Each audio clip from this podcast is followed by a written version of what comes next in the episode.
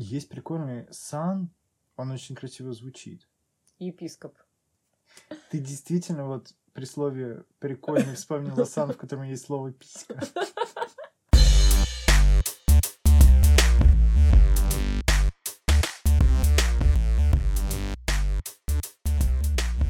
Всем привет! Это подкаст «Хьюстон, у нас ребенок», подкаст, в котором два родителя обсуждают свой родительский опыт, радости и проблемы. Первый родитель — это я, меня зовут Артем. Меня зовут Лиля, я родитель номер два. У нас с Артемом есть общая дочь, ее зовут Весна. Именно она нам дала тот опыт родительства, который мы здесь и обсуждаем. Сегодняшний наш выпуск мы хотим посвятить косякам в родительстве. Что же мы такого натворили, что лучше было не творить. Я, кстати, придумала, как нам разблокировать все воспоминания об этих косяках. Знаешь, как? Что Давай. Нужно умереть, и тогда Архангел Гавриил сам нам их всех повторит.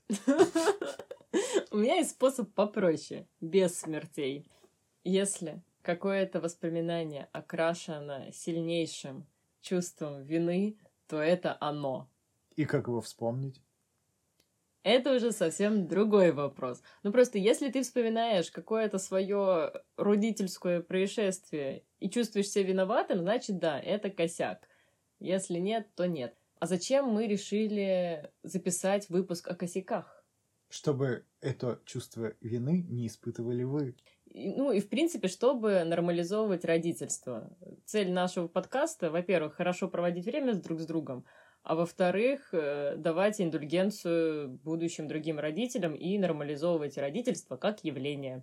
Потому что стерильных родителей, которые все делают правильно, и так в информационном пространстве полно. Например, Лилия Поттер. Она Лили. Ты, ты что? Базу не знаешь. А я читал в переводе Бжибжужеского. Возможно, в сегодняшнем выпуске будет очень много тупых шуток, потому что... Мне разрешили. Это чистейшая правда, но есть еще одна причина. Мы очень усталые и измученные. Но мы уже два раза откладывали запись по причине усталости и измученности. Третий раз решили не откладывать, поэтому будь что будет, поехали. Начнем исповедь. Дорогие слушатели, заходите в свою уютную коморочку за решетчатой сеточкой и приготовьтесь выслушивать наши грехи. А, думаю, блин, какая коморочка? Почему сеточку? Думаю, они что, с комарами где-то сидят? Окей, дорогие слушатели, вы сегодня в роли нашего священника. знаешь, это пусть будет священник из дряни, из флибэк. Ты вспомнил, вспомнил? Да, я, я вспомнил, да. Все, давай представляем его и типа ему все это рассказываем. Я есть прикольный сан, он очень красиво звучит. Епископ. Ты действительно вот при слове прикольный вспомнила сан, в котором есть слово писька. Да. Итак, я уронил дочь в раковину головой вниз. Нет, это же не так было, господи. Нет, это, ну, подожди, это очень-очень страшно звучит. Ты уронил ее головой вниз, ну, блин. Ну, она выпала у тебя из рук? Я ее держал за ножки, когда вот она, ну, типа, ну... брякнулась. Боже мой. Начни с самого начала обрисуй всю экспозицию, потому что мы, конечно, признаемся в грехах, но не так, чтобы опеку на нас вызвали. Была морозная декабрьская ночь. Девочка, которой не исполнилось и месяца, переносилась на руках во влажную ванну с целью омовения. Прости, я не смогла. Продолжай. Внезапно она решила дернуться. А как, как вот она дернулась тогда? Она же даже не переворачивалась еще. А, я вспомнил, я ее, наверное, вот так вот нес. Да, ты тогда... Я тебе говорила, как ее держать, и ты такой, а мне так удобнее, мне так удобнее. И это был последний раз, когда ты ее держал так, как тебе удобнее. В общем, я попытаюсь объяснить, как выглядит этот захват младенца, а вы попытайтесь представить. Младенец лежит на предплечье, на двух предплечьях одновременно. То есть голова у него где-то между вашими локтями. А обеими руками вы держите его за ляшечки. И когда вот вы так подносите его над раковиной, вы можете приотпустить пальцы и пожабать ягодицы, чтобы они отмылись от... Говна. От грязи, от пыли. Собственно, никому не рекомендую использовать такой хват, какой использовал Артем, потому что именно из-за него он ее головой об раковину и ударил.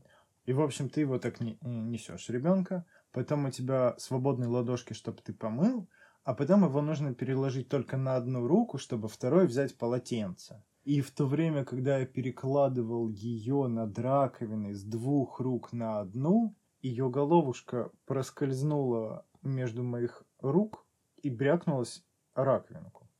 Ох. Я, собственно, захожу в ванну, потому что весна издала звуки, которых я до этого еще никогда не слышала. А там такой испуганный ты. Но на самом деле весна довольно быстро успокоилась, не было никакой ни гематомы, ни синяка. И мне в этой ситуации, на удивление, больше было жалко Артема, потому что ты был тогда такой страдальческий, так тебе был виноват. А по весне было потом понятно, что больше она все-таки плакала от обиды, ну хотя такому младенцу еще не знакомо это чувство. Но Мне там... кажется, они предупреждают, что типа вот так не стоит. Вот, да, что-то такое было. Вот. Это это был наш первый родительский косяк и наше первое признание в том, что мы были не самыми аккуратными родителями с младенцем, и один раз она головой ударилась. Возможно, кому-то из наших слушателей знакома ситуация, когда ты делаешь действие, которое делал 10 тысяч раз, и которое у тебя добито до автоматизма, и тут за тобой начинает кто-то смотреть. Впервые весна упала с кровати в первый день одного из приездов Лилиных родителей к нам. Дневной сон весны был устроен так. Она лежала в центре нашей большой родительской кровати. Какой у нее размер? Два на метр восемьдесят. Вот, большая. Не king size, конечно, но тоже ничего. И обычно слева-справа от нее я клала подушки на случай, если она там проснется и начнет куда-то перемещаться, чтобы она не переместилась в пол. И всегда была включена радио-няня, как раз-таки, чтобы услышать, когда она проснулась, и прийти ей на помощь. В тот день, когда Весна первый раз упала с кровати, она упала в ноги.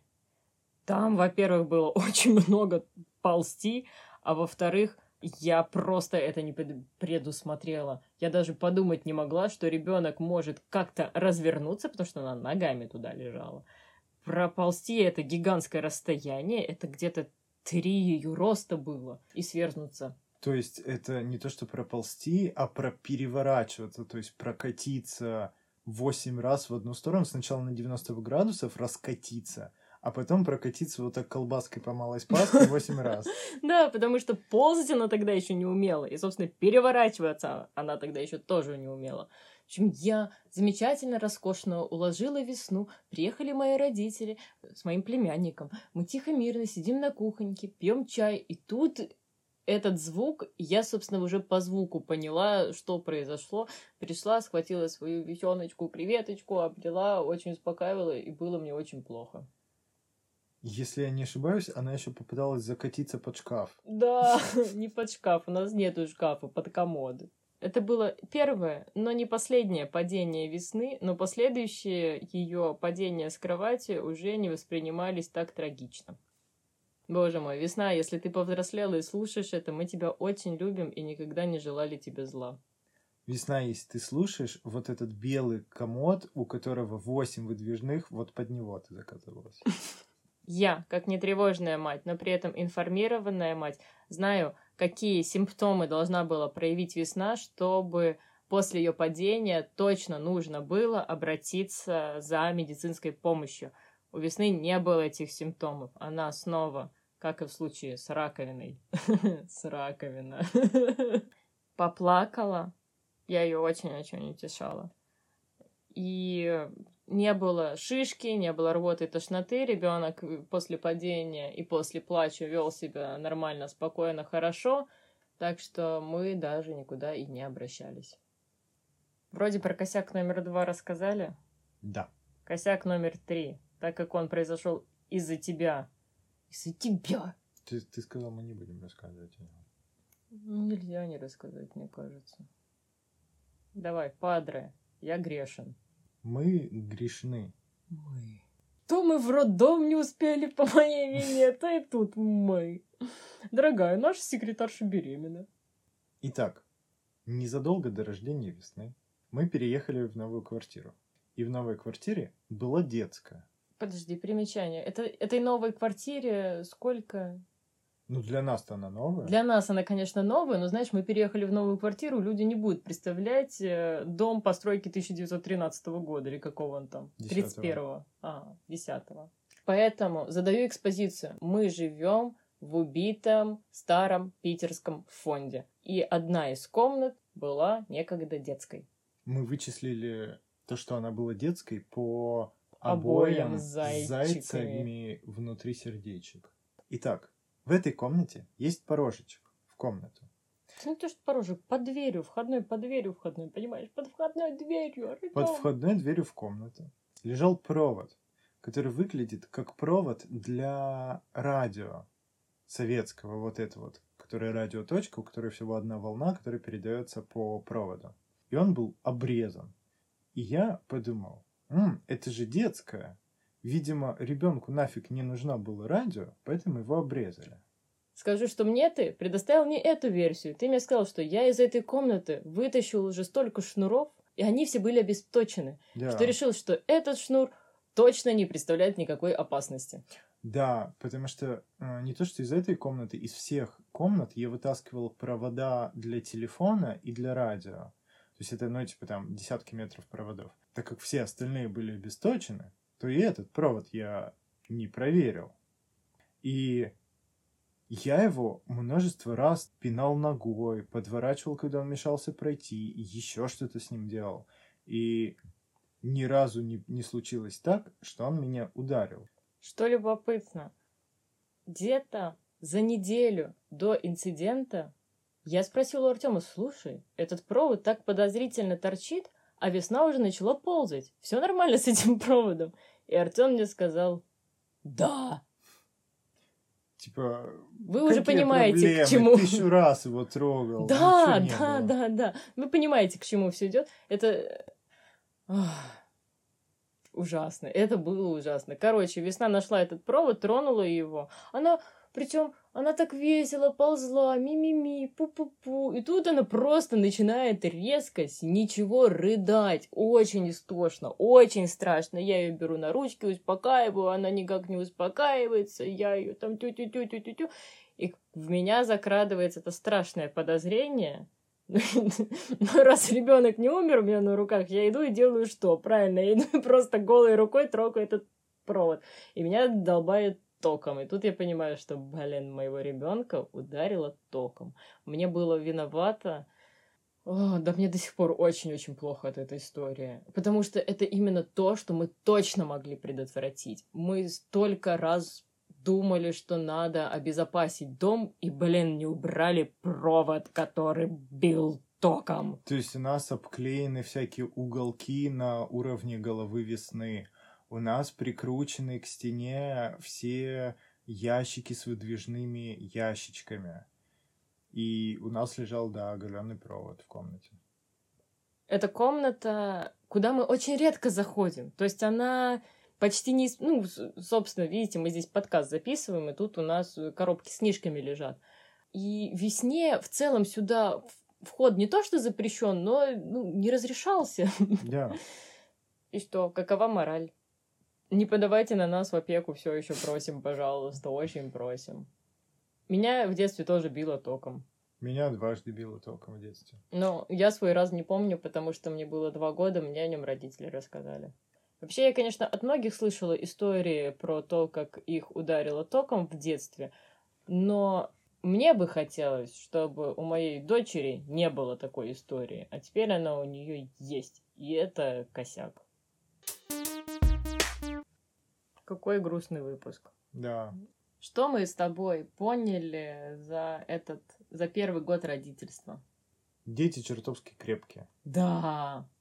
Их не так-то просто сломать, но, пожалуйста, не пытайтесь их ломать, если они у вас есть. Будьте к ним бережны, относитесь к ним с любовью. Любите ваших пирожочков, пусть они будут в безопасности, пусть, если они и падают, то на мягкий диванчик или в теплые любящие руки. На этом мы заканчиваем наш выпуск. Надеюсь, вы хорошо провели с нами время. А, обязательно подписывайтесь на нас, ставьте нам оценочки, пишите отзывы. У нас на Apple подкасте еще ни одного отзыва. Очень жду. Давай в следующем выпуске назовем никнейм того, кто первым оставит отзыв в Apple подкастах. Давай, и как мы скажем? Никнейм лучше всех или что-то такое? Скажем, и передаем особый привет и слова благодарности. Эльфу-торгонцу. Да, эльфу-торговцу. Все, прощаемся. Всем пока. Всем пока. Любите своих картошечек, обнимайте их, целуйте. Да у нас половина этих слушателей не имеет детей, понимаешь? Нет, нет А картошка есть у всех.